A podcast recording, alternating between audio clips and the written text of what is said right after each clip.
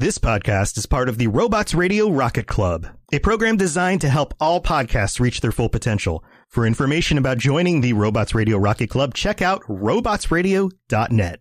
Welcome to Holocron Histories, Star Wars Canon versus Legends, where we're going to take a deep dive into the lore of the Star Wars universe. All right. Well, welcome to the Holocron Histories podcast, where we talk about Star Wars and its lore. I am one of your hosts, Austin, also known as Teacup, and I am excited to be here after a long time away from the podcast due to vacations and holidays and personal stuff. But I'm glad to be here. And I am your other host, Ben of Temeria, and likewise, I am super happy Austin is back because this week's topic is another big one, obviously, because last week, and here joining us is our guest host, Psych, from the MCU Lorecast, and we are going over part two of Revan's history. So, Woohoo. you know, part one, we left off essentially where, you know, Revan defeated uh, Mandalore the Ultimate, found out there was a greater, higher power orchestrated the Mandalorian War, and invasion of the galaxy, and also we got Malachor 5's destruction. Which is a, big. uh, a, a a big thing if you play the KOTOR games. Very big thing. Yeah, Oh yeah. I'll I'll be quite honest. I was a little disappointed in Rebels when we quote unquote went to Malachor and it wasn't a broken up storm world. True. But it was still devastated to where it's completely shattered. Like under the surface. That's true. That's true. Just just make stop trying to remake my favorite thing. That's all. That's all I want. That's all I want. Yeah, I agree. It's uh I don't know, like some of the changes they've done are good and some of them are like, okay, why? Right. Yeah. But with that, we're going to go right into part two where we left off. And this is where Revan goes off and seeks the answers that Mandalore, Mandalore the Ultimate gave him questions for. So, in the weeks that followed, Revan ordered the remaining Mandalorians to be stripped of their weapons and armor, and they only dismantled the Basilisk war droids, which if you don't know, are terrifying. Those droids are hunking war machines of death. But they were fly. so cool. They are cool. and then, knowing that they only resumed the fight if a new leader took Mandalore the Ultimate's place, Revan refused to turn the mask to the Mandalorians, and many of the warriors soon became bounty hunters or mercenaries. So, yeah, to basically, you know, destroy the organization and culture of the Mandalorians, Revan just like, yeah, you, you got, you guys don't get a leader now. Sorry. Right. And like, it's one thing to defeat an enemy. It's another thing to like destroy their spirit. Mhm. And like, sometimes I can't help but see the comparisons in Star Wars from our actual history and like how this is very similar to the end of World War One, where Uh-huh. they basically make Germany dismantle their entire military, which right or whether Germany is right or wrong in World War One, it was still a big cultural thing to them. Yes, exactly. And which we know from past, and you can go back to some of our past episodes and we talk about this. A lot of Star Wars is based on our actual history. I mean, all the uh, X-wing and Tie Fighter dogfighting was based on World War II footage. Mhm. So, shortly after the Battle of Malachor 5, Revan completed the new assassin droid uh, named HK-47, which he was based in the Czerka Corporation's HK-24 series assassination droids. Not wanting to repeat the devastation that occurred on Malachor, Revan decided to use HK-47 in order to assassinate selective opponents. Okay, yeah, so, so there's the origins of HK for y'all, which is the, the best this droid. is this is a point I want to get to and just like the interesting things about Revan because there's this whole conversation that happens like when does Revan fall to the dark side? Like when does he do this? Whereas like you know it's with Anakin like we look at his fall and his fall is when the beginning of or like the final turning point of no turning back for Anakin is when he cuts off Mace Windu's hand yes. like that is the point where he's he's committed to this and no turning back and then there's another one with the youngling annihilator Mm. 9000 and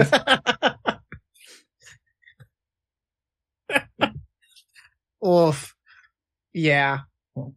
i Uh, still to this day cannot believe they put that scene in the movie the oh, the you know the whole young youngling scene in episode three. yeah I mean, it was what two thousand five, uh, something Five. like that. Yeah. thousand five. So times were different, and you know, I mean, they were all off screen, but we exactly know what happens. but yeah, I mean, three was where they kind of went like they kind of pushed. Oh, if we want to get dark, we'll get dark. And okay so Yeah. three um i can't but episode 3 was the first star wars movie rated pg-13 correct. That is true. Which I mean, I guess they decided, okay, are we gonna hint to murder of children or are we gonna use an F word? And I guess they Well, that was before the F word part. The F word Oh, thing really? for movies wasn't until like past 2010. Is Hmm. when they actually were like able to do that. Before that, they were that was not a thing. But my point, we got a little attachment. My point of this is like Revan's behavior Yes, you can post. Malachor five see, is not Jedi. dwindling to the path of the dark, which we did co- cover over part one. Um, but when analyzing Revan's actions during the Mandalorian Wars, and particularly at Malachor, HK-47 came to believe that Revan may have had an ulterior motive. The droid believed the dev- devastation that was meant to break, quote unquote, the Jedi was to make them loyal to Revan alone. So HK taking his own the droid is taking his own perspective of Revan's whole calculations of things, being as HK is. This is why, in my opinion, KOTOR 2 really had the potential to be one of the greatest Star Wars games of all time. Because it was so philosophical. Mm. it was the the dialogue you had with the companions, particularly with Kreia and HK47, were so philosophical about like what is the Force, what is the dark side, what was the purpose of the Mandalorian Wars, all of this stuff, and like. Is that right? Was Revan doing that, or was that just HK's interpretation of the events? And so we're introduced to these unreliable narrators into KOTOR 2 of what's real and what's not because we're not getting it from Revan. Mhm. Correct. We're getting it from a different perspective and outside source of the events. Well, kinda, I mean, which we'll get into Yeah. here. But, um, but after Malachor, Matra Surik, Met, uh, Matra Surik was left to the benef- uh, was left bereft of the connection to the Force. So she lost her connection to the Force, and she decided to answer the Jedi Council's demand. Revan, Malak, and Surik a- to answer their actions. However, Revan and Malak refused to took and took the remainder of their forces into the unknown regions, claiming to be pursuing the remaining Mandalorians. So, and as we covered over last week's episode, Matra Surik is the character who you play as in KOTOR 2. Canonically, she is a woman. She is a friend of Revan. And yeah, you lost connection to the Force because the destru- destruction of Malachor 5, which took thousands upon thousands of people's deaths. You know, this is a force question and one that Shelby has asked me several times. What is it about Malachor that creates this force echo? Because if it's just the death, why doesn't Alderaan do this? What about all the planet? What about the destruction of the Hosnian system? What about why? I mean, and you can talk about we have seen no evidence that the Jedi Purge leaves the same kind of force echo that Malachor does. Correct. Eh, So, I mean, and this comes up to uh, just my opinion only. Um, and this is also a spoiler for KOTOR 2. Once you get towards the end of the game, you find out there's a Sith, ancient Sith temple located in Malachor. Was that there prior? If it was there prior, it would explain okay, the, the planet itself is coded in leaks dark side energy, kind of like how most Sith temples do. That's how like Dagobah works. How no one could find Yoda on Dagobah because the planet is such a conduit to the dark side. With all the death hitting the planet, and then the planet being itself like as a conduit to the dark side energies, I feel that might be why. But then also, Meetra Surik, she was literally pretty like almost next to the mass generator, mass shadow generator when it went off. So Right. Uh, right. Yeah. I guess my other point is we get references to Force Echoes in other places. Like if you've read the Bane trilogy, when they detonate the thought bomb on um Ruusan, Mhm. that leads another Force Echo. And it's just I'm just I want consistency in the lore, but there's too many there's too many cooks in the kitchen. all we can say That for sure getting that. is it's space magic, and that's it. It's the Force. the That's all. Force. That's it. The That's- Force That's side. the the whole thing. but uh to get back on it, so Malik urged Revan to kill Surik, but Revan refused, claiming that the Jedi was already dead, quote unquote. Revan took Malik alone to Rekkiad, which was followed by Mandalore's direction, the twin ice sculptures known as the Twin Spears. There, they discovered the tomb of the Sith Lord Dramath II and the Datacron, which within his sarcophagus that confirmed Mandalore's tale. The Datacron spoke of the planet named Nathema, and the two Jedi decided to travel there in order to seek out the Sith who manipulated a Mandalorian or Mandalore. Before departing, Revan left Mandalore's mask in Dramath's sarcophagus to ensure that the Mandalorians did not rediscover it. Which we'll get back to that later, because that's a whole side quest thing that goes on after the way after. Mhm. So Revan and Malik traveled alone to the Nathema, in which the world was the distant Trorlian sector. I think that's how you say it.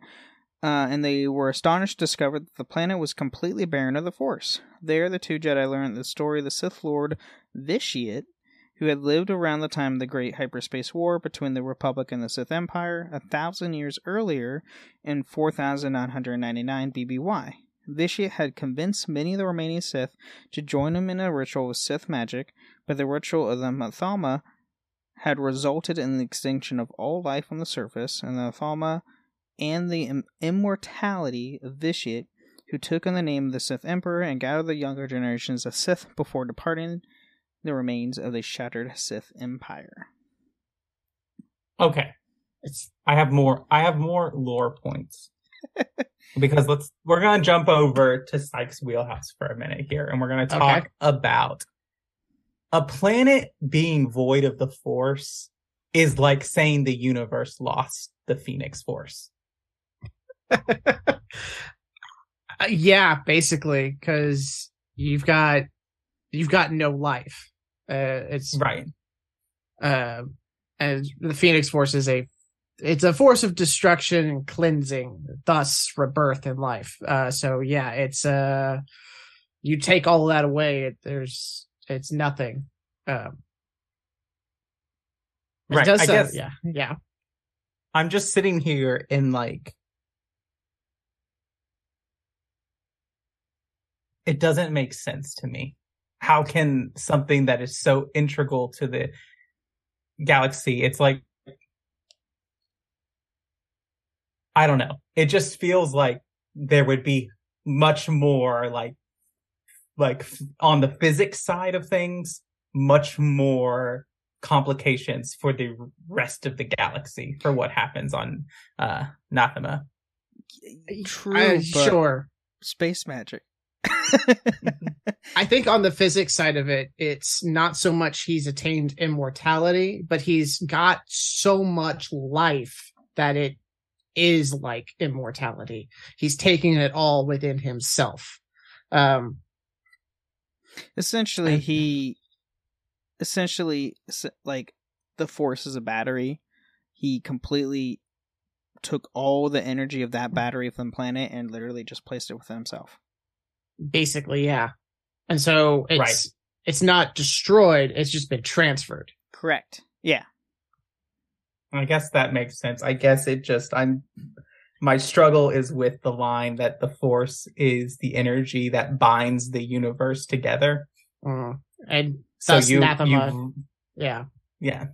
Um that's fair but I do this is a funny joke, just a funny tangent, but I do feel like it's like the progression from like General Sith to Vitiate is like okay, so we've got the General Sith. Yeah, I've got cool force lightning. Oh, it's like schoolyard boys. Oh, well, I'm Darth Nihilus and I can suck the life out of planet and everything. And then someone comes out like, I'm Vitiate and I'm like super Darth Nihilus. i'm darth Nihilus, but instead of an entire planet i could literally wipe out multiple planets at the same time across multiple light years away. Like, have you ever played a game with a child and yes. you're like they keep making they keep making rules and it's like no you can't do that. Why? Well because i'm invincible. Well you weren't invincible five seconds ago. Right. Right exactly. Yes. so uh to determine to locate the sith threat uh and Malik follow the Sith survivors' trail to the storm-covered world of Dromund Kaas, which they discover to be the capital of the reconstructed Sith Empire under the rule of the Sith Emperor. When Revan and Malik arrived on the Emperor's throne room, the Sith ruler was ready for them. Instead of fighting them, the Emperor reached out and dominated their minds, twisting the pair into willing servants and completing their fall to the dark side before he sc- scoured their minds for useful information, anointing the new students or new servants as Darth Revan and Darth Malak.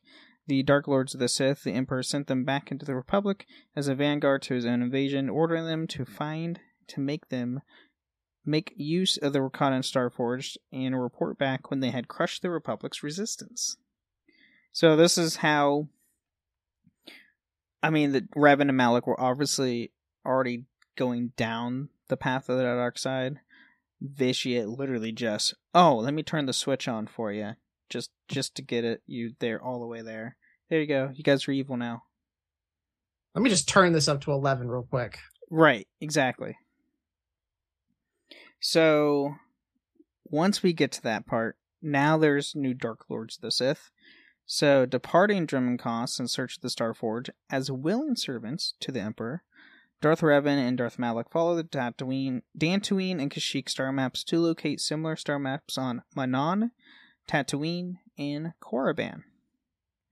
On Korriban, Revan delved further into the dark side while plundering the tomb of the ancient Sith Tulak Hord. Among the Sith relics, he discovered, rediscovered the tomb of Tulak Hord's mask, and the two Sith soon located the star map on the depths of the tomb of the ancient Sith Lord Naga Sadow.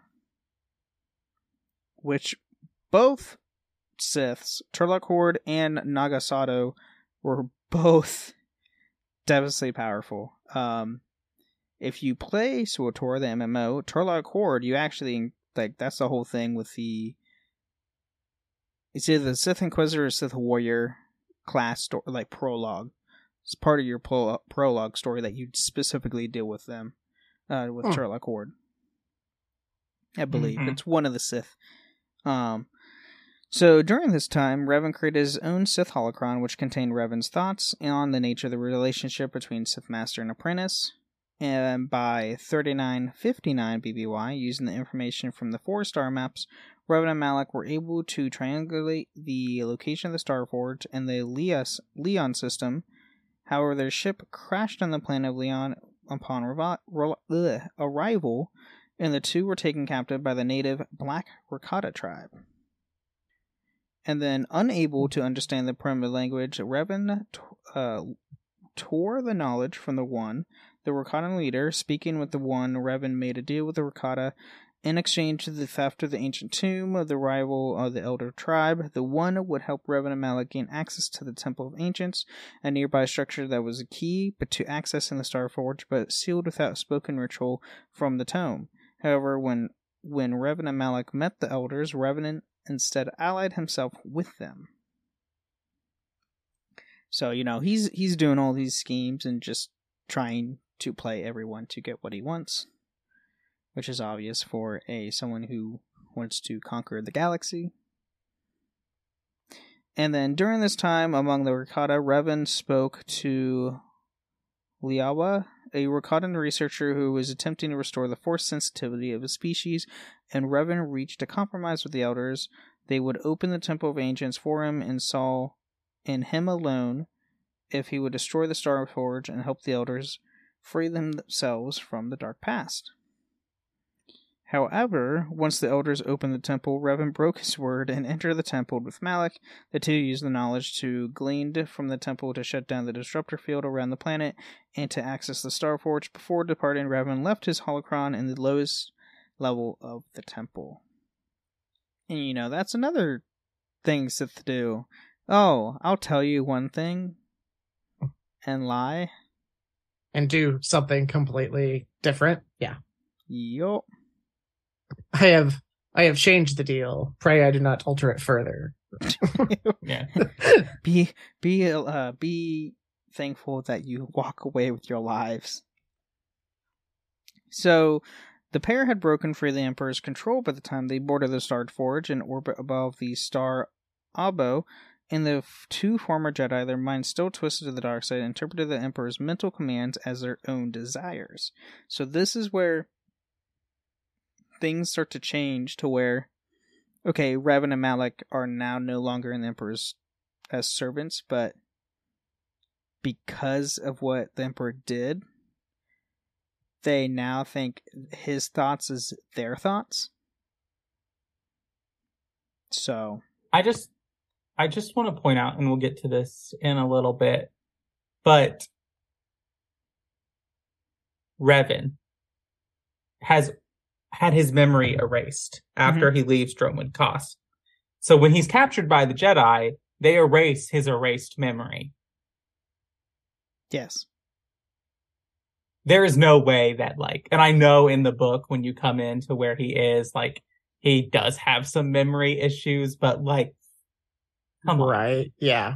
like, that much the, brain damage. the mind can only take so much strain before it breaks.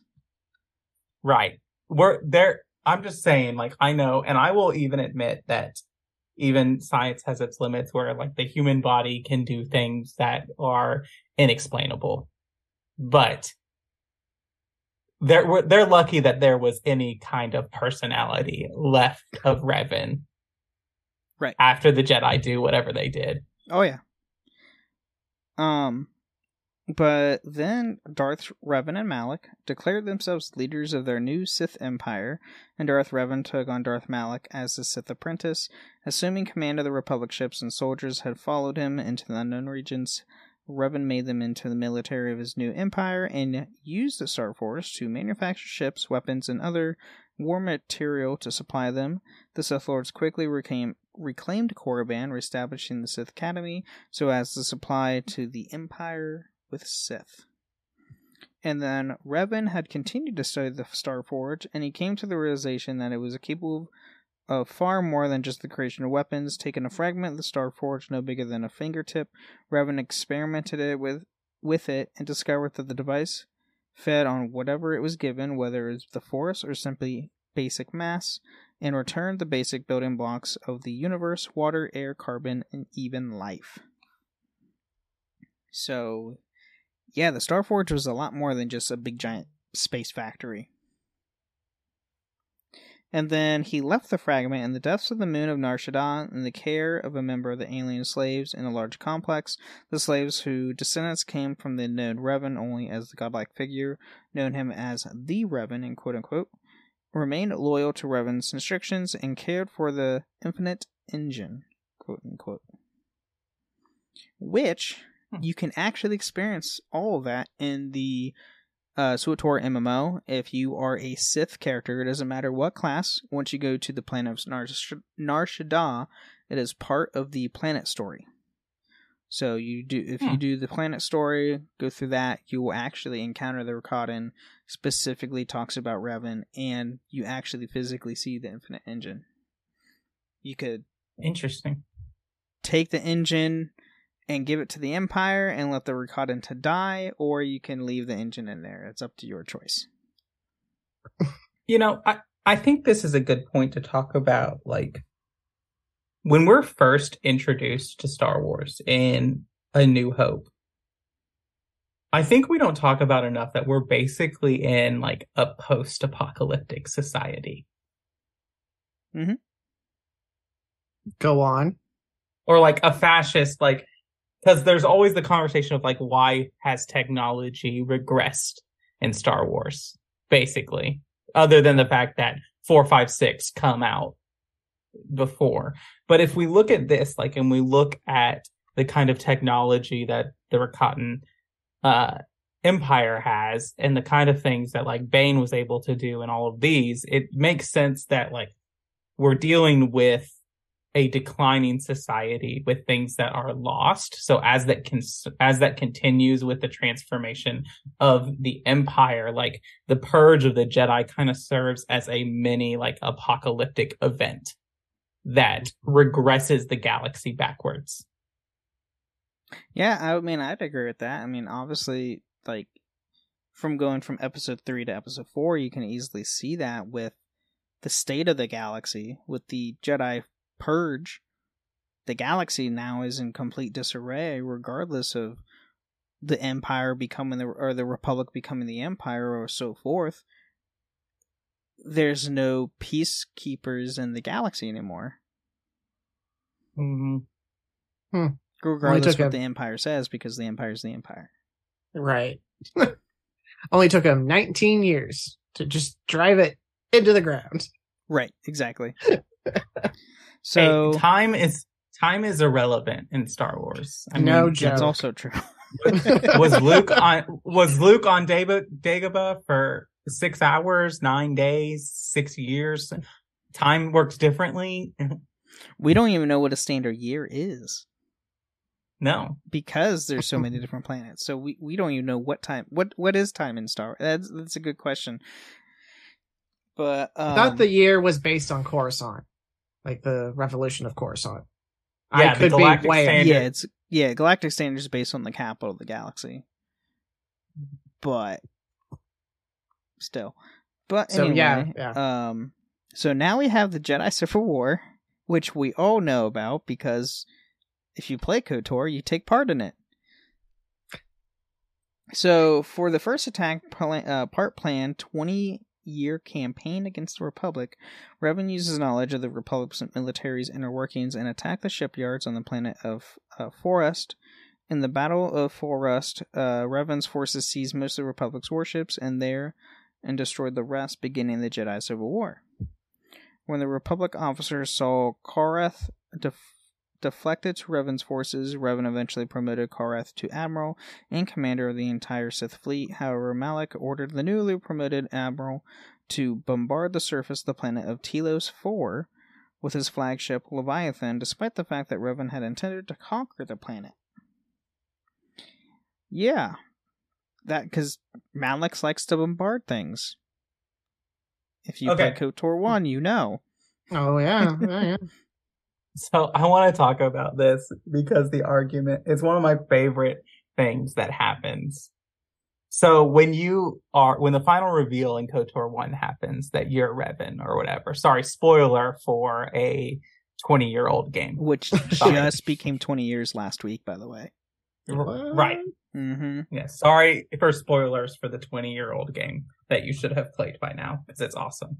But you know, you find out that you're Revan and you're coming back and Carth Onasi is obviously pissed because his home planet was Telos and apparently the voice actor can only be cast as characters who are whiny for BioWare games. But if anyone doesn't know, the voice actor for Carth is also the voice actor for Kaidan Alenko.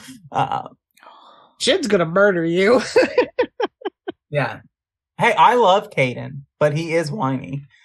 Oh, I, I I now feel bad for leaving him on Virmire. Yeah. Uh, so it is, but it's a point of Carth is like pissed because he's like, "You're Revan. How can you be Revan? Like the Sith destroyed my planet." And then Canderous is like, "Everyone knows Malak did that." And I'm like, "Does everyone know that? Is that like common knowledge, Canderous?" that's a fair point. Like, yeah, that's can't. And I guarantee Canderous really only knows is because he's worked. He's a he's worked as a mercenary since the Mandalorian Wars, and he's a Mandalorian, so he kind of can figure things out. The common folk probably could care less who did it or not.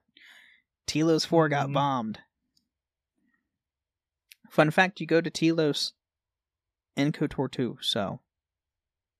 Yeah, but let's be real here. That's like a bubble station and Yes. the You don't see the whole handmaidens. Yeah, like You don't see the whole thing. No. But, uh, so, as the title of Darth was previously unknown to the Republic and the Jedi at the point in the time, many scholars later believe that Revan and Malak were the first Sith to use it, and they specialize or speculated the title was derived from the Rakatan language. Honestly, I think it's just because it sounds cool. Nobody really knows guess. because the Emperor Yeah. gave them that name. It wasn't the Rakatans. So yeah, Right. I or think it was and from it some, has something with the ancient Sith, probably. because I think if you read the Revan novel, like in the Dromund Kaas Society, like there's a difference between the Darth title and the Lord title. Correct. L- Darth is Um, above Lord. Right. And so, like, he is Darth Vitiate. He's not. Well, I guess he might just be Vitiate, Emperor Vitiate. Emperor, Vi- Hmm. like, yeah, Emperor, Darth, the, the Emperor, or Vitiate. He goes by many names. I don't think he ever used Darth. Mhm. He never used Darth in his title, so Vitiate's his own thing. Um, but Mhm. during the war, Revan ordered the assassination of a number of political figures, including the Enchanti senator, the senators of Minas Yon of Corellia, and Lenin Dor of Circuro. Uh, it was Revan's intention to leave the Republic economy and military functioning intact so that he could rebuild a stronger Republic and confront the mysterious threat Revan remembered in the unknown regions. So he can't remember the Emperor, but he can somewhat figure things out. Because he's So smart. it- now he's so twisted around that the guy who brainwashed him to go do it is now back to being the mysterious dark figure out Yes. in the unknown region. Yep. Man, that sounds like some twisted, like just some twisted writing. Like I, this feels like too many cooks in the kitchen again. We've got it was we've got also too many early 2000s. So Well, I also think it's BioWare's attempt, because a lot of that information comes from KOTOR 2, of Mhm. like whether whether or not Revan is trying to re- preserve the Republic, and that speculation comes from the Disciple and it comes from Kreia, and Right. so it could be that that's not actually what's going on with Revan, but what we do know is that Revan seems to show more restraint against. completely He's not as brutal. everyone. Yeah, he's not as brutal to the Republic as Malak is, which suggests that he has a more strategic mind than Malak a little bit. Um, Yeah. he's not Which we all know he does. right.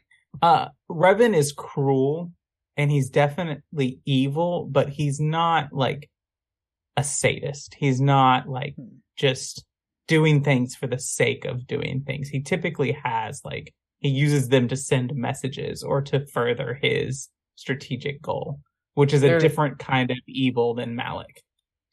It's the lawful evil versus the just Chaotic gonna- evil. chaotic evil. Mhm. Yeah. Yep. So I mean, even Malak lacks chaos. He's just. I mean, I guess he is in, in the in the sense that he's kind of like a rabid dog at, at the end. There, he's just like, I'm going to kill everything because I have to kill everything. Right. Yeah. Anyway, So, not long after the Battle of Foerost, uh, Revan entered into a partnership with the Czerka Corporation, offering them a trade monopoly within the territory of his empire in return for logi- logistical and economical support. The and with Revan's support, Czerka established their regional headquarters in the colony of Dreshdae on Korriban near the Sith Academy. Malak soon began to resent his master and he openly, openly expressed his opinion that Revan was too soft to be a Sith while the two were aboard Revan's flagship. Malak's comments sparked a duel between the two and ended with Revan delivered a lightsaber strike to his apprentices. To his apprentice removed Malak's jaw. Malik survived the fight, but was forced to wear a large metal prosthesis over his lower face and spoke through a vocabulator for the rest of his life. Which, you don't physically see that, but someone on, on YouTube made a fan made version of this fight in really good CGI, mm. and it's it's something to something to watch because it kind of gives you like, oh, that's that's what happened, and that's I just uh. I love the like related like punishment that's like there because it's basically just like Revan's like you gonna talk shit? Well you're not gonna be able to talk now. Right, exactly. and no, there's something that comes from a tr- strategist of mine. Hmm. So talk I mean, shit get hit. I mean, admittedly, Malak is like I'm going to say his character design originally was because we they wanted a Darth Vader like character, mhm. you know, and so that robotic voice is part of it. Like it's a little it's a little heavy handed in how they did it, but it works out. Yeah. So um when I played KOTOR as a uh let's see how old was I 11 no let's see yeah in 2003 I would have been 11 Mhm. and so I played KOTOR as an 11 year old and I will not exaggerate when the first time I saw Malak's face kind of freaked me out Yeah, That's fair. Well, I mean, even on those graphics, that was still kind of just like that was a bit much. Yeah. Mhm. Um. So around that time, Malak asked HK47 what he thought of him, and Revan was so amused by HK47's description of Malak as a quote unquote meat bag, and he reprogrammed the droid to refer to all organics as such. Uh, the success of HK47 led to Revan to decide that more droids like him would be help maintain the galaxy's stability, and HK47 became the basis of the HK50 series of droids, which was constructed on Telos. which we never got. well we, Yes I mean, we and got no. some. yes, and yeah, no. I mean, if you go yeah. play SWTOR, the HK50 droids are in the game, and you have Oh, yeah, you yeah, have I- two as companions. In the yeah and then you can't okay so modern day PCs it's like our hit or miss with KOTOR 2 um, you have to do some finagling, but with its remastered, most of your modern day like laptops, as long as you're not running something that is just real janky, Crazy. can pot- can potentially run KOTOR 2 with the restored content mod in it.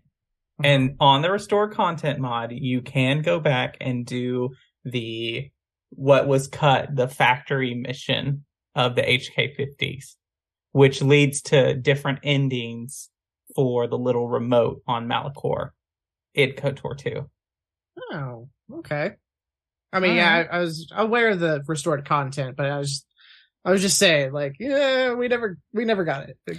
Kind of, sort of, but But yeah. you can also go and play Star Wars: The Old Republic MMO, and you can either subscribe or buy the.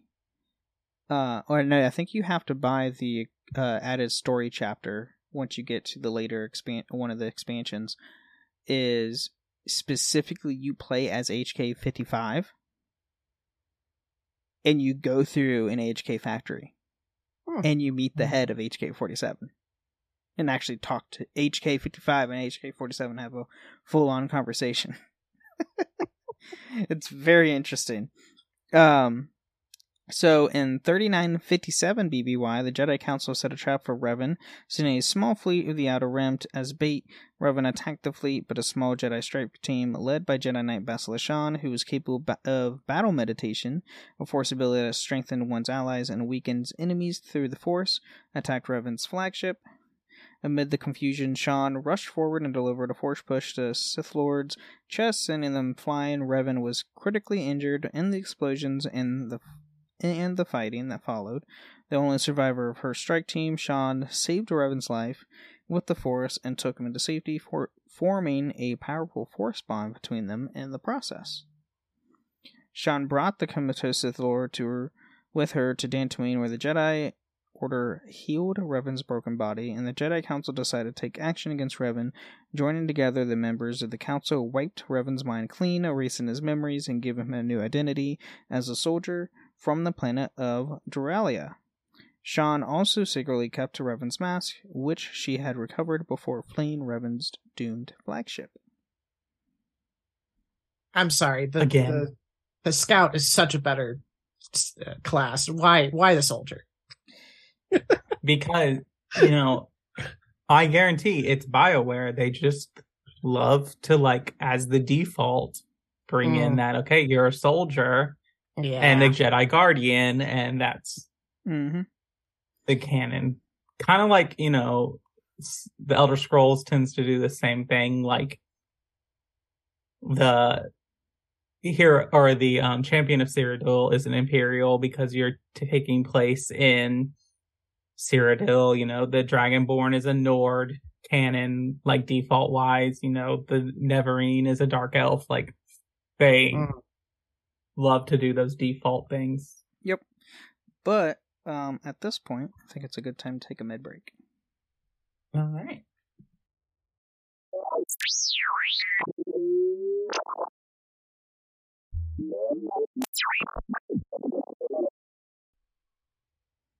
All right. Well, welcome to the middle of the show where we talk about other things that have to do with the podcast. Um, it's here where we thank our patrons. Uh, thank you to all of our patrons and their support. Um, if you'd like to sign up and join us on Patreon, you can do that at going to patreon.com slash holocron histories, or you can click the link in the episode description. You can go and support us that way. You can also support us um, by leaving ratings and reviews on Apple or Spotify. And if you do that and leave us a kind review with five stars, we will read it out on a future episode of the show. Ben, did we read the Apple review last week? yes, we did. Okay. Awesome. Then we don't have any to read today, but again, if you unless we have a comment. Uh, that is well. I'm actually we have a new one on Spotify. Once I get this opened up.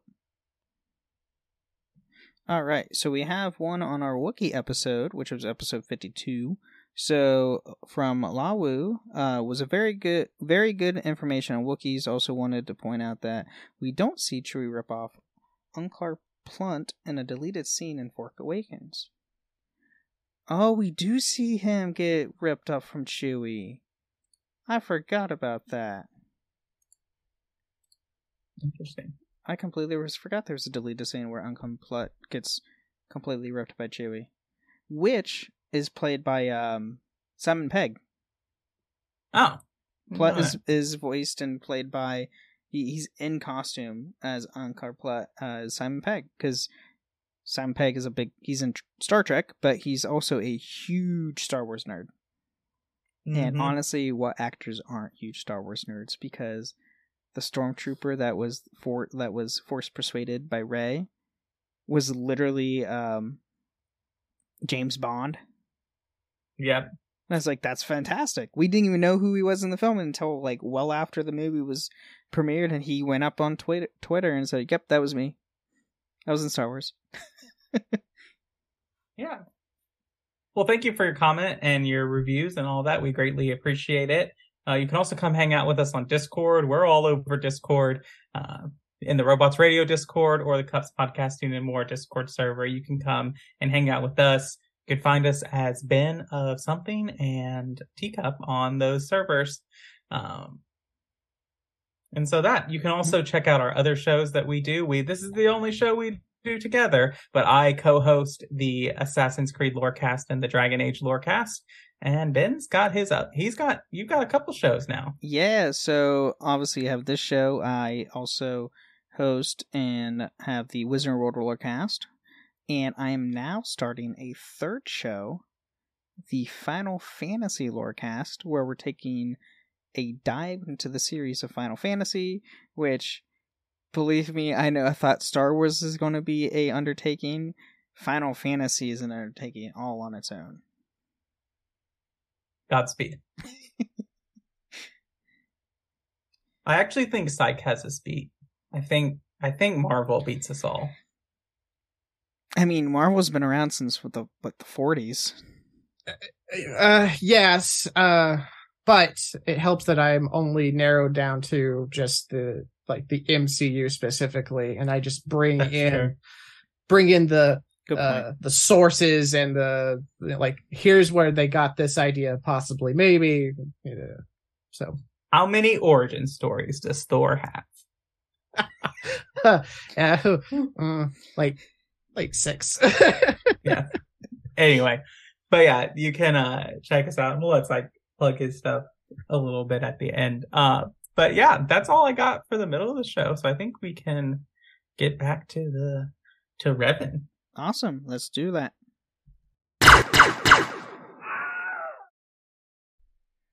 All right. Now that we're back, we have Revan Reborn. So this is the events of KOTOR. And I would say we would go over information on this, but honestly, just just go out and play KOTOR. The game's like 10 bucks on Steam most times, or on your phone, or on Xbox. So, or even on Switch. Go, you can play it on your Switch now. KOTOR 1 and 2. Yeah, just go Um, play I w- KOTOR. I would rec- recommend playing it on PC or Oh yeah, play it on PC Xbox. or Xbox if for backwards compatibility. Don't play it on Um, Switch. you can. It's just not gonna. you can. It's not gonna play the same. And you have to they just- fixed it. It's got a better compatibility now. well, um, but KOTOR there's one still- never had issues. KOTOR two had the issues. I mean, KOTOR, KOTOR two, KOTOR had two like issues. Wow, yes, but uh, KOTOR two when it was released on the Switch, it was almost unplayable once you got to a certain part because it would just lock up. Yeah. You couldn't do anything.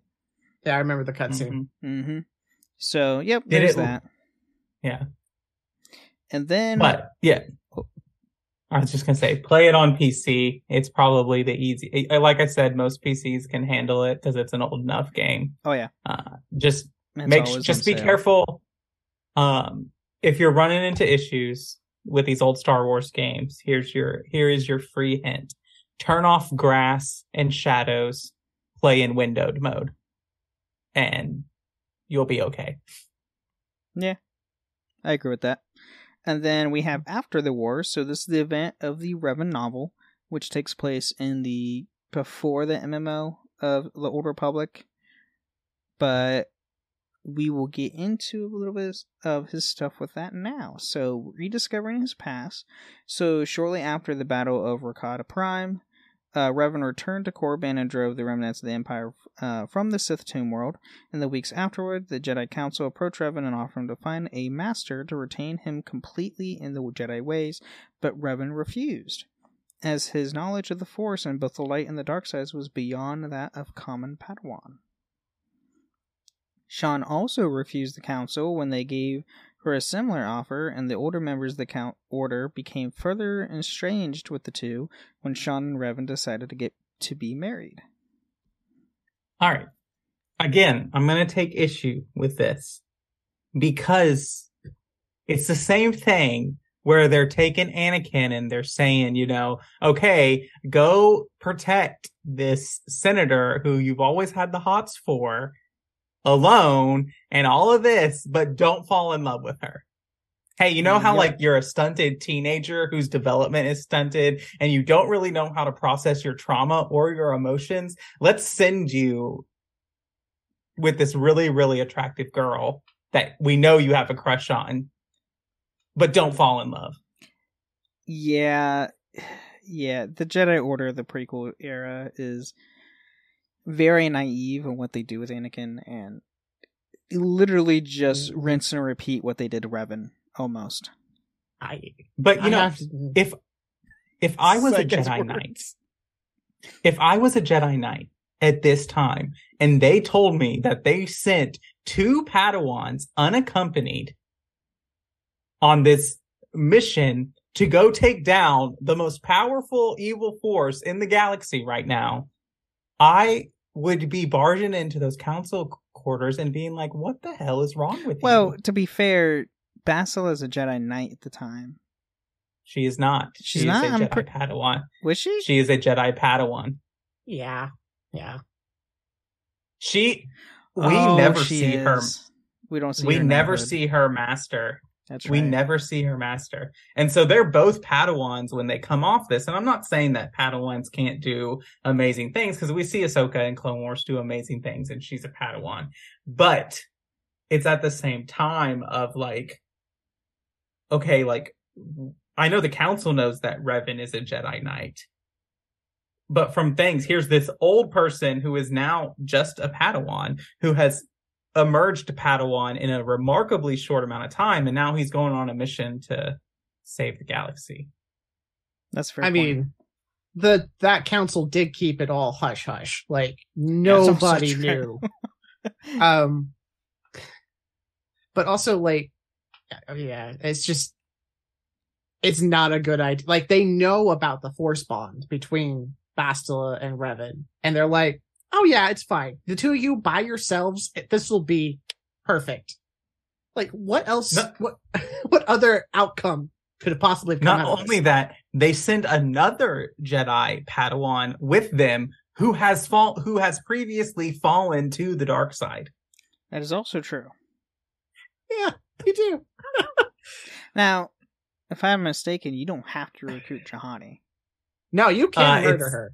You just you Yeah. just murder her instead. Okay, that's what I thought. And it's But- like you can just like kill her. But, But the light side do- version is canon. True, the light this is side version is canon. So Yeah, that's a fair with. point. Oh, we'll, we'll send her too. I was, mm, okay. Yes. So three Padawans. Whoa. Okay.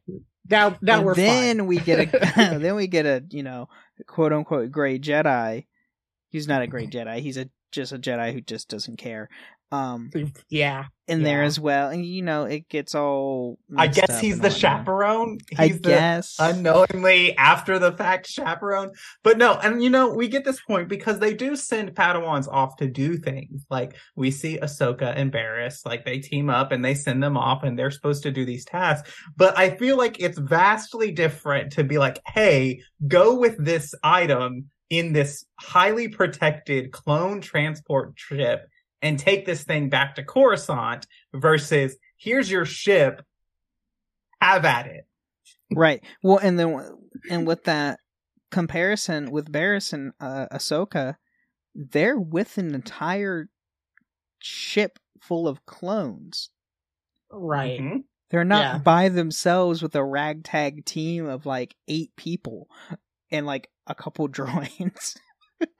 And what the hell is Jolee going to do? Absolutely nothing because he What- doesn't like, care. exactly. He's gonna be like, "Oh, you two are you two are in love. Like that's fine. The council doesn't matter. Like, right. He officiated. Let's be real here. yeah, that's true. He It's might true. probably did. Um, so to get back on topic, right. Uh, so the rest of the council realized that Revan's standing as a public hero was too important for him to be banished, and they came up to a compromise with Revan. The Order would not object to his marriage, and the two would remain as official Jedi, but Revan would be ordered not to spread his beliefs. However, Revan began uh, to be plagued by nightmares in 3954 BBY, two years after Malak's defeat. These nightmares took form of a shadowy, storm covered world that Revan did not recognize in the presence of an overwhelming and approaching darkness. The next morning, Revan contacted Canderous Ordo and asked him to meet him. Revan and T3M4 visited the Galactic Market, though Revan refused HK 47's request to join them, as he knew the assassin droid would become frustrated by the number of quote unquote meat bags, and the pair made their way to the dealer's Dane Cantina where Ordo was waiting. So, you Okay. know, this is all in the book, and yeah. I have another thing to just talk about here. So basically, they make a deal with Revan. We're like, okay, you can keep your sexy Jedi space wife. just don't don't preach on the street corner. Like that's our deal much. that we're doing here. Pretty much. That's what we're doing here. If Anakin had more than two brain cells, this man would have been researching all of these precedents to be like, look, here are all of these precedents of people being married in the Jedi Order. Like, let me keep my sexy senator wife. I mean, And- um, with that the- he, like if they just trained him like actually shown him things that he needed to know besides just Mhm. shutting him away half the time would also kind of help right. I, I mean, there's there's a member on the Jedi Council. He's uh, the t- real tall. um i head know thing. exactly who you're talking about and i can't uh, yes. Ki-Adi-Mundi? Ki-Adi-Mundi? Ki-Adi-Mundi. Yeah. Yeah. He's married he, because his like five Right. different women. Yeah, because his race is going extinct. So, like, sitting on the Jedi Council is a married Jedi. but there's an exception because his species is going extinct Okay. but the thing This is, is- he's still married This is a this is off topic, and I Oh, want yes. to um I want to um just kind of come this. So in the Padawan arc, like the lightsaber Jedi crystal, there is a Padawan who is the same species. So now I want to know, like, is Ki-Adi-Mundi his daddy? Like, is that what's happening here? oh shoot i never thought of that Ooh, Oh boy. Oh, that'd be interesting to know. But to get back on with Shel- Revan, Shelby hates him. Hates Ki-Adi-Mundi. Hates Really? him. He doesn't even he- do anything. why? Because he has two brains. No, because of his he is like one of the people who really push for Ahsoka's exile from the Jedi. Uh, that's fair. oh, right. I That's a fair yeah. point. So, searching for answers, uh, Revan was suspicious of Mandalore the Ultimate's decision to invade the Republic, and he could not shake the feeling that Mandalore's reason were linked to Revan's nightmares. Explaining how he thought that his visions were a warning, Revan asked Ordo to talk to other Mandalorians and to find out about uh, more about the Mandalore. Despite Ordo's reluctance, uh, he agreed to the request, and the two parted ways. Revan's desire to remember his past led him and tried to contact Major Surik, his lieutenant from the Mandalorian's wars, uh, and when he was unable to contact her or even sense her presence from in the forest, he decided to visit the Jedi Temple. Entering Surik's name into the search box, Revan stated, started reading the official report compiled by On the Battle of Malachor 5, though nothing in the report was new to him.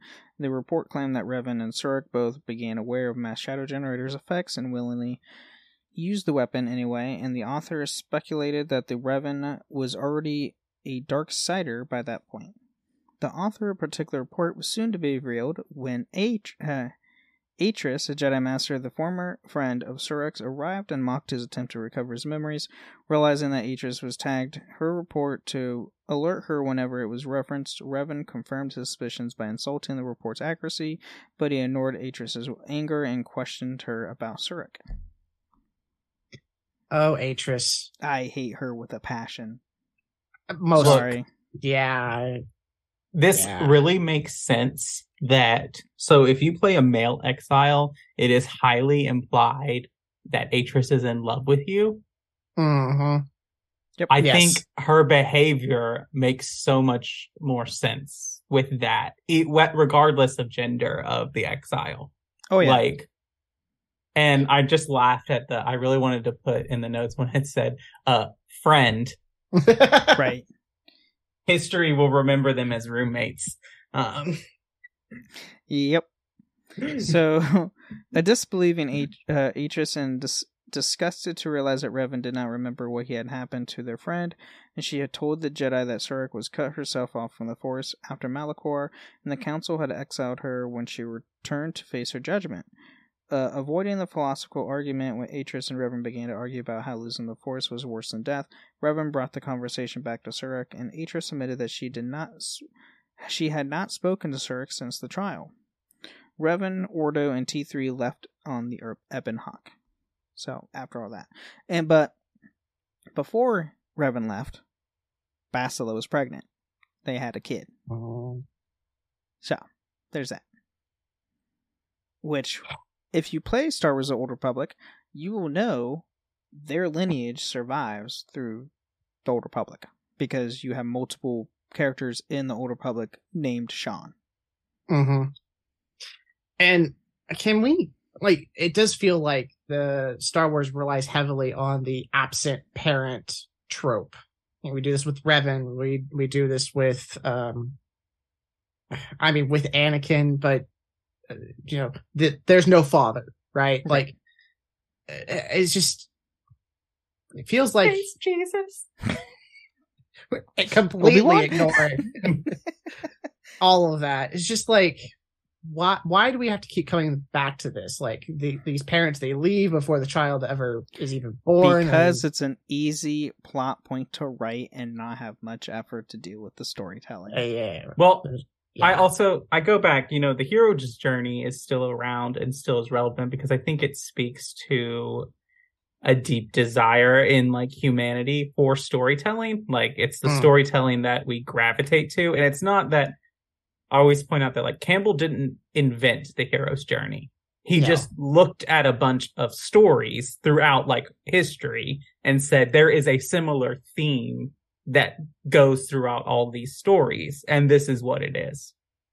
And so I think that that's probably why it is. And like, I think that they do that in a lot of ways, not only because it's easy storytelling, but it also provides like an ample point to provide motivation for another character to move forward. Mm. True. So now we get to the part where claiming a Mandalore's mask. So Revan and Ordo met up with the Mandalorians and found the mask of Mandalore. Uh, Revan had a Force vision when he picks up the mask. So this is they go back to the Twin Peaks. Uh, Revan, Ordo, and a group of Mandalorians go in to get the mask because it's linked to his nightmares and whatnot. And lo and behold, Ordo's wife is in the company, Mm-hmm. Or ex-wife. I can't remember. if Yeah, they're- I think they're, are they still married? I couldn't remember if they were still married or not. But yeah, there there was that whole thing. Uh, and so then Revan believed that he would find more answer, answers on Nathema, a planet mentioned in the Datacron and his memories, and told Ordo that he would be be going alone. He believed that Ordo would take up the Mask of Mandalore.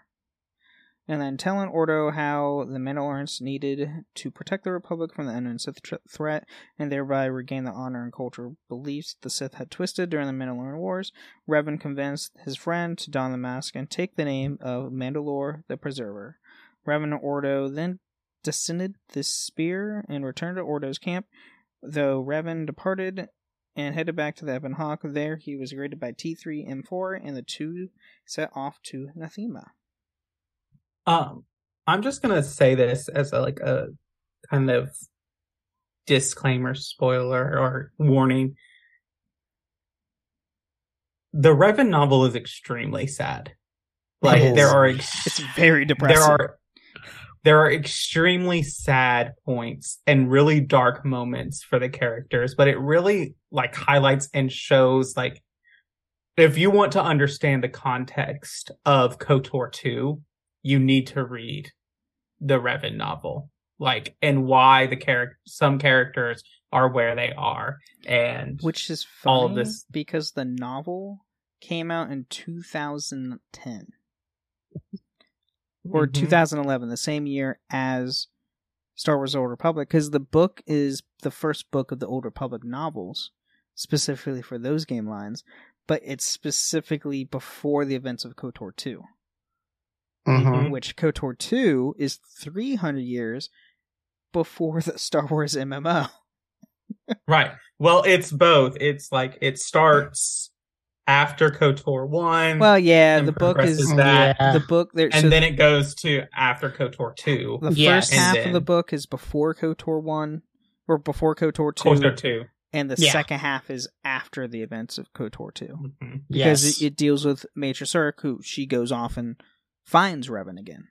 Mhm. Which now we have the threat of the Sith. So Revan follows the leads to find the Emperor. He finds Dromund Kaas and meets Lord Scourge. And if anybody plays the MMO and play the Jedi Knight storyline, Lord Scourge is one of your companions and a pureblood Sith. So he's the red-skinned Sith that we have in like in the mythology of the Sith. Revan is captured by the Emperor, but he is able to slow the Emperor down by manipulating the thoughts through the Force. And then, then we have the events of the Revan ex- expansion. So, I played all the expansions of SWTOR, and with this, so at the end of the novel, Revan is captured by Lord Scourge, who is the right hand to the Emperor. And with that being captured, they didn't like put him in a cell or like kill him or anything like that. They put him in a containment like stasis to where he is constantly kept alive. But because of his connection to the force, it stabilized him to where he lived for 300 years because you physically meet Revan in the flesh three times in the SWTOR uh, MMO and multiple times Force Ghost wise. And how he says specifically, because the Jedi Knight storyline, you specifically deal with the Emperor, and he strictly tells you, "Oh, I've been putting my thoughts into his head, so he would be slowed down, not to be taken over the galaxy. If that didn't ha- if I didn't do that, he would have wiped out all of existence as we know it." So, go play SWTOR. It's such a fun game, such a fun MMO. Totally play it solo. You don't even have to play with friends. That's how I play it. Yeah. And then now we have Revan, Revan's legacy. So, Revan's victory over Darth Malak and his influence over the Sith Emperor ensured, ensured the Republic's received the most almost 300 years of peace.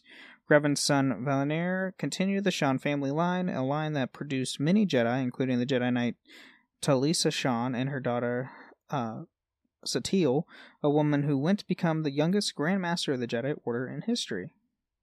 Despite Revan's redemption and the destruction of the Sith at his hands, the Sith both the the reconstructed Sith Empire and later Sith such as Darth Bane held Revan in high regard, though the sacrifice Revan had Revan to the Emperor so he could survive. Scourge remained loyal to his and the Jedi's cause the defeat of the Emperor and served the Jedi or Sith ruler as his personal executioner for 300 years before he allied himself with the hero of Tython, the knight who Scourge had foreseen would complete Revan's mission.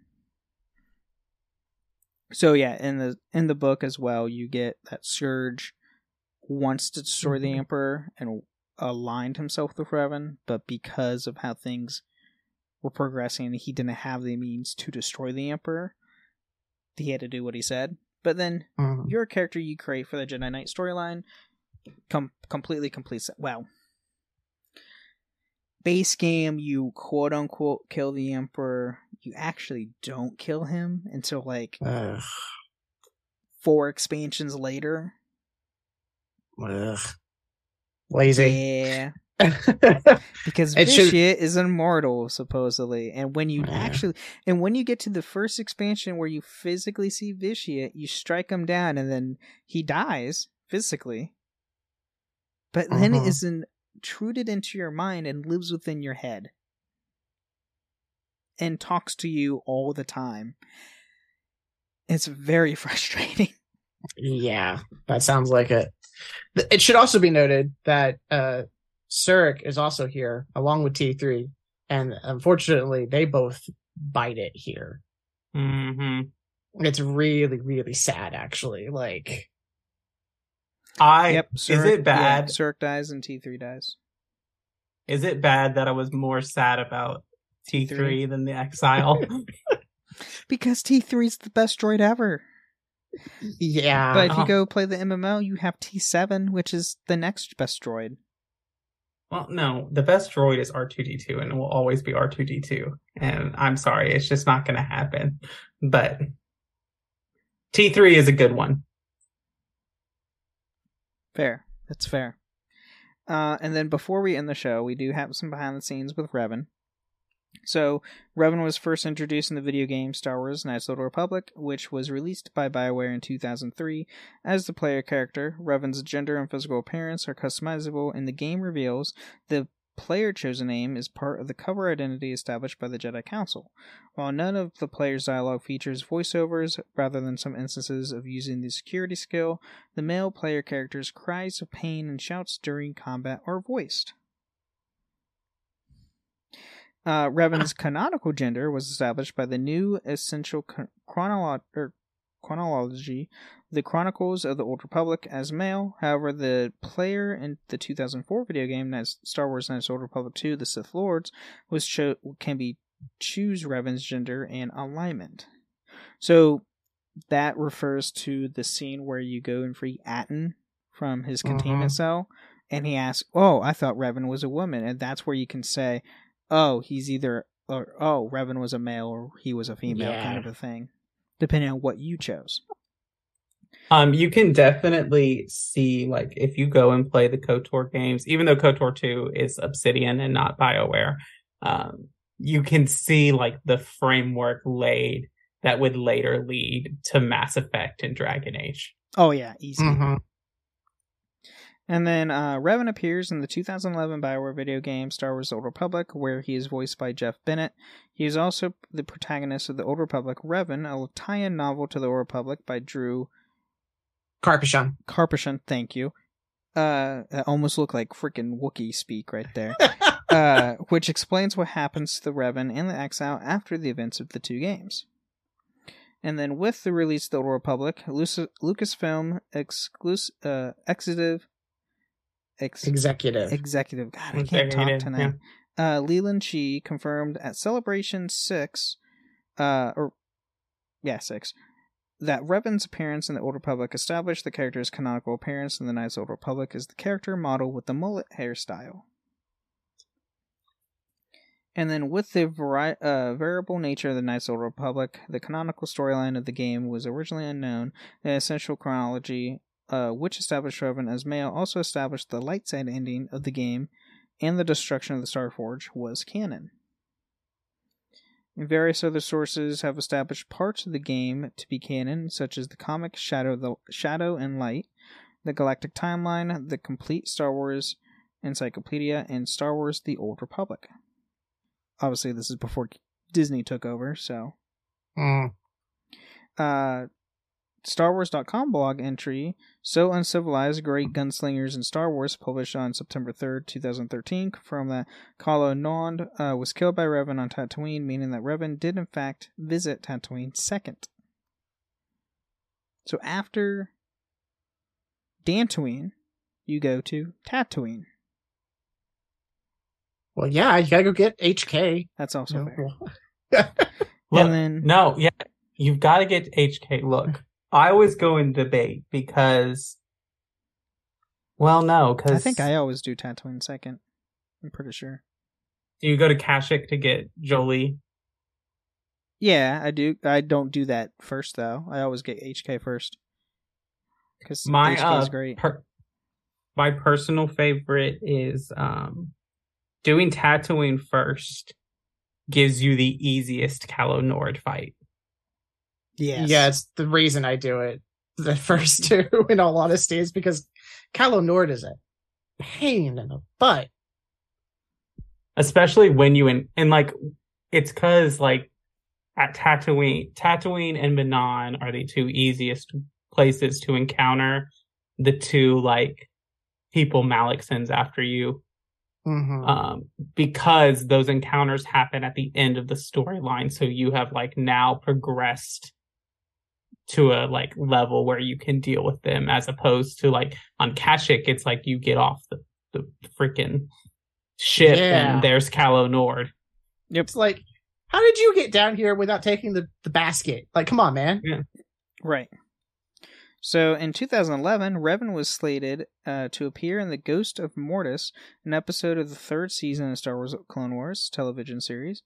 Revan would have appeared as a Th- Sith Lord alongside Darth Bane as advisors to the Son, but they were cut from the episode in late production. The show's director, Dave Filoni, was uh, apprehensive of using the scene, and the scene was removed at George Lucas's request because it conflicted with George Lucas's view on the Force.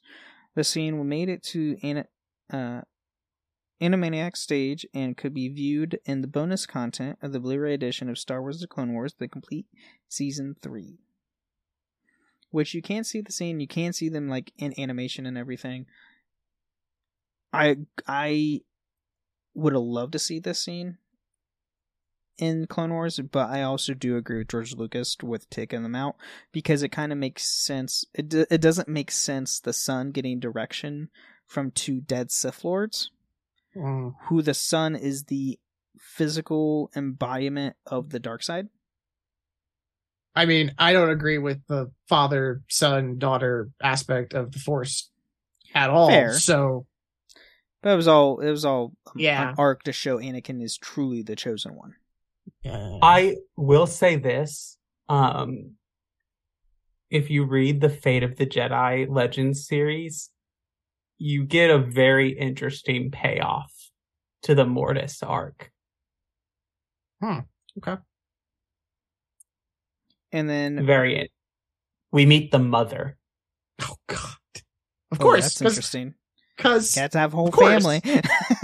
Right. But the mother is very interesting and she has a, her name is Abeloth and it's just, it's terrifying. Um, again, it kind of suffers from the, like, it's got, you know, nine books and maybe about seven authors for the series Mm, but they're like established Star Wars authors who had been writing for Legends for a while. So like it doesn't feel like the characters change that much, but you can definitely tell like the different entries have different like tones with them. Like some are more comedic comedic, some are more on the horror side, some are more in the like the sci-fi space adventure game. Like interesting.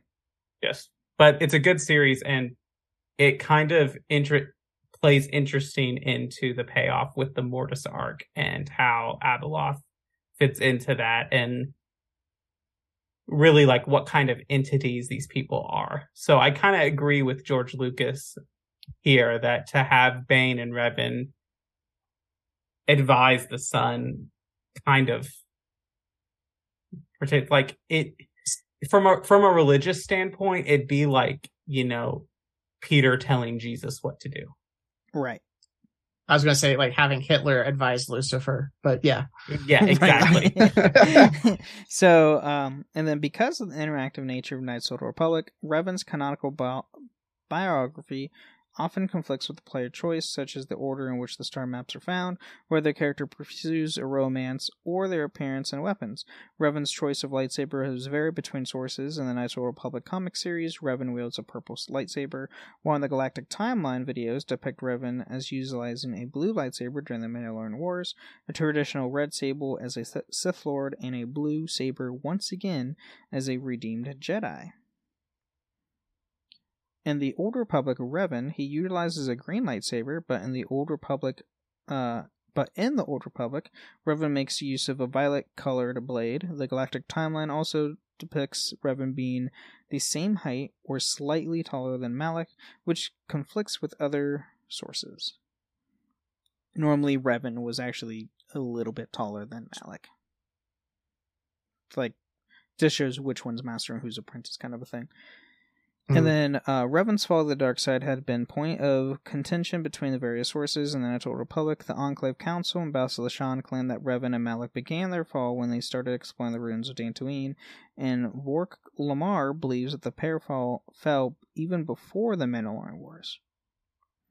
And then Chronicles of the Old Republic claims that the Revan was heavily influenced by the dark side during the Mandalorian Wars and put in the motion of his plans to become Sith even then, though the Chronicles are plagued with a number of continu- continuity errors and have been largely outwritten by later sources. And then Jedi vs. Sith, the essential guide to the Force, a ref- reference guide released in 2007, stated that Revan became Dark Lord of the Sith in 3961 BBY, though the Knights of the Republic campaign guide stated the Revan assumed the title Darth Lord in 3960 BBY after discovering the Star Forge. And then the Old Republic Revan and the Old Republic clear, clarify much of Revan's history as the novel reveals the Revan and Malak were corrupted by the Sith Emperor and sent back as advance agents. In the Old Republic Revan, uh, in the Old Republic, Revan himself states that he was close to the dark side during the Mandalorian Wars, having explored Malachor and Korriban. And the Old Republic Revan establishes that the two were searching for the Star Forge on the Emperor's behalf but broke free of the control and set out on their own. However, in the Old Republic, which is the game, uh, Revan claimed claims that the Emperor had reached out to the two Jedi and summoned them to his empire, a story that conflicts with all other sources. Yeah. So, And I will say, con- like conflicting with each other because there's multiple writers. um, if and this mimics our own history in a lot of ways when you come into a world like go try to study like a ruler who lived 4000 years ago and tell Mm. me how much conflicting information you find Yes, Y- exactly. Yeah. Uh, just because we don't Heck, you'll the find records that. get like, lost heck, you'll find that stuff now from a hundred years ago. right and like you have to know and you don't a lot of people don't realize like little parts of these legends are still canon like the sacking of coruscant that happens prior to the old republic like that event is still canon like Mhm. darth bane and his rule of two exactly how those events play out is unknown but that is still canon because it's still referenced in canon material and so and like a war between Mandalorians and the Jedi is also canon because it's established in canon material. It just doesn't necessarily look exactly like this. Well, we only get well with the whole Jedi versus Mandalorian. We get it was in the scene with Rebels when Kanan's training hmm Sabine. He specific like Kanan straight up drops like, "Oh yeah, the the Jedi and Mandalorians have gone to war in the past." That was it. We don't we don't know what kind of war it was. Is it the same war as the Mandalorians? Is it something different? We don't know. But Right. yeah, Right. and like a lot of the stuff that happens in the KOTOR, KOTOR two, a lot of stuff have been either recanonized in some way or another, or have been dropped by names alone to where we can just fant- like fantasize what it is. Right. And so with the sacking of Coruscant that happens prior to the Old Republic MMO, a lot of knowledge was lost. Like you don't realize, like you think the Jedi Temple was sacked in the Great Jedi Purge. No, like the information and stuff that was lost during the sacking of Coruscant in the, and you can read about it in the Deceived novel. They Mhm. destroyed everything. And like it's probably an equal event to like the burning of the Library of Alexandria in the event of like how much knowledge about the Force and the galaxy was lost.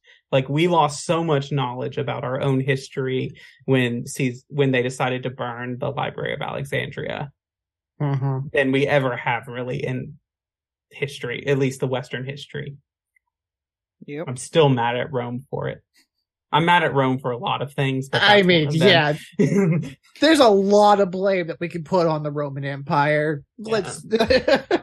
Freaking Templars. Yeah, freaking Templars. freaking Templars. okay. but anyway, that is what we have on Revan for this week. This was a long episode, so we apologize for that, but it's a lot of fun. So, uh, Psych, do you want to plug in the stuff that you are a part of? Absolutely. So, as I said, I'm one of the hosts on the MCU Lorecast. We cover the MCU m- movies, and I talk about the comic book origins to a lot of the a lot of that. I'm also on the Mass Effect Blue Shift tabletop RPG podcast, where I play a Citadel security agent Jack Parizo.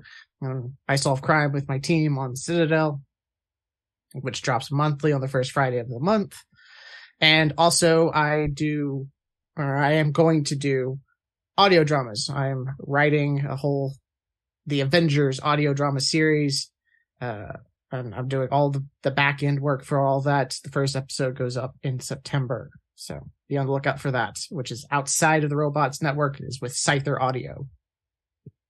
And you can catch him on the Dragon Age Lorecast on both of our Mage Templar War episodes and the Anders episode. You can, and I just listened to Anders' episode, so oh, you lo- you listened to Austin and Psych fight.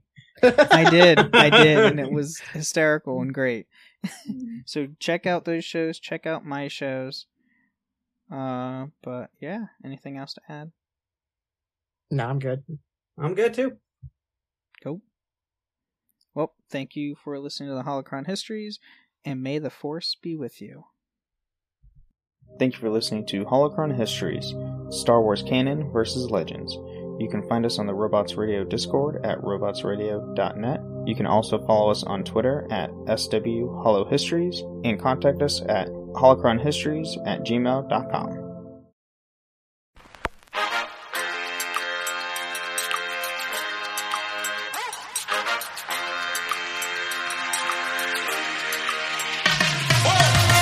Hello, Vault Dwellers. Join me, Jackson, Sassy Lady Romer, Eric, and the Creator Maverick as we take topics from the Fallout universe and discuss them with other diverse individuals. We can be found wherever you listen to your podcast. You can follow us on YouTube. You can also find us on Twitter or X or whatever you want to call it using at FalloutRTD. You can send us an email using falloutrtd at gmail.com. Join us. The conversation has already started.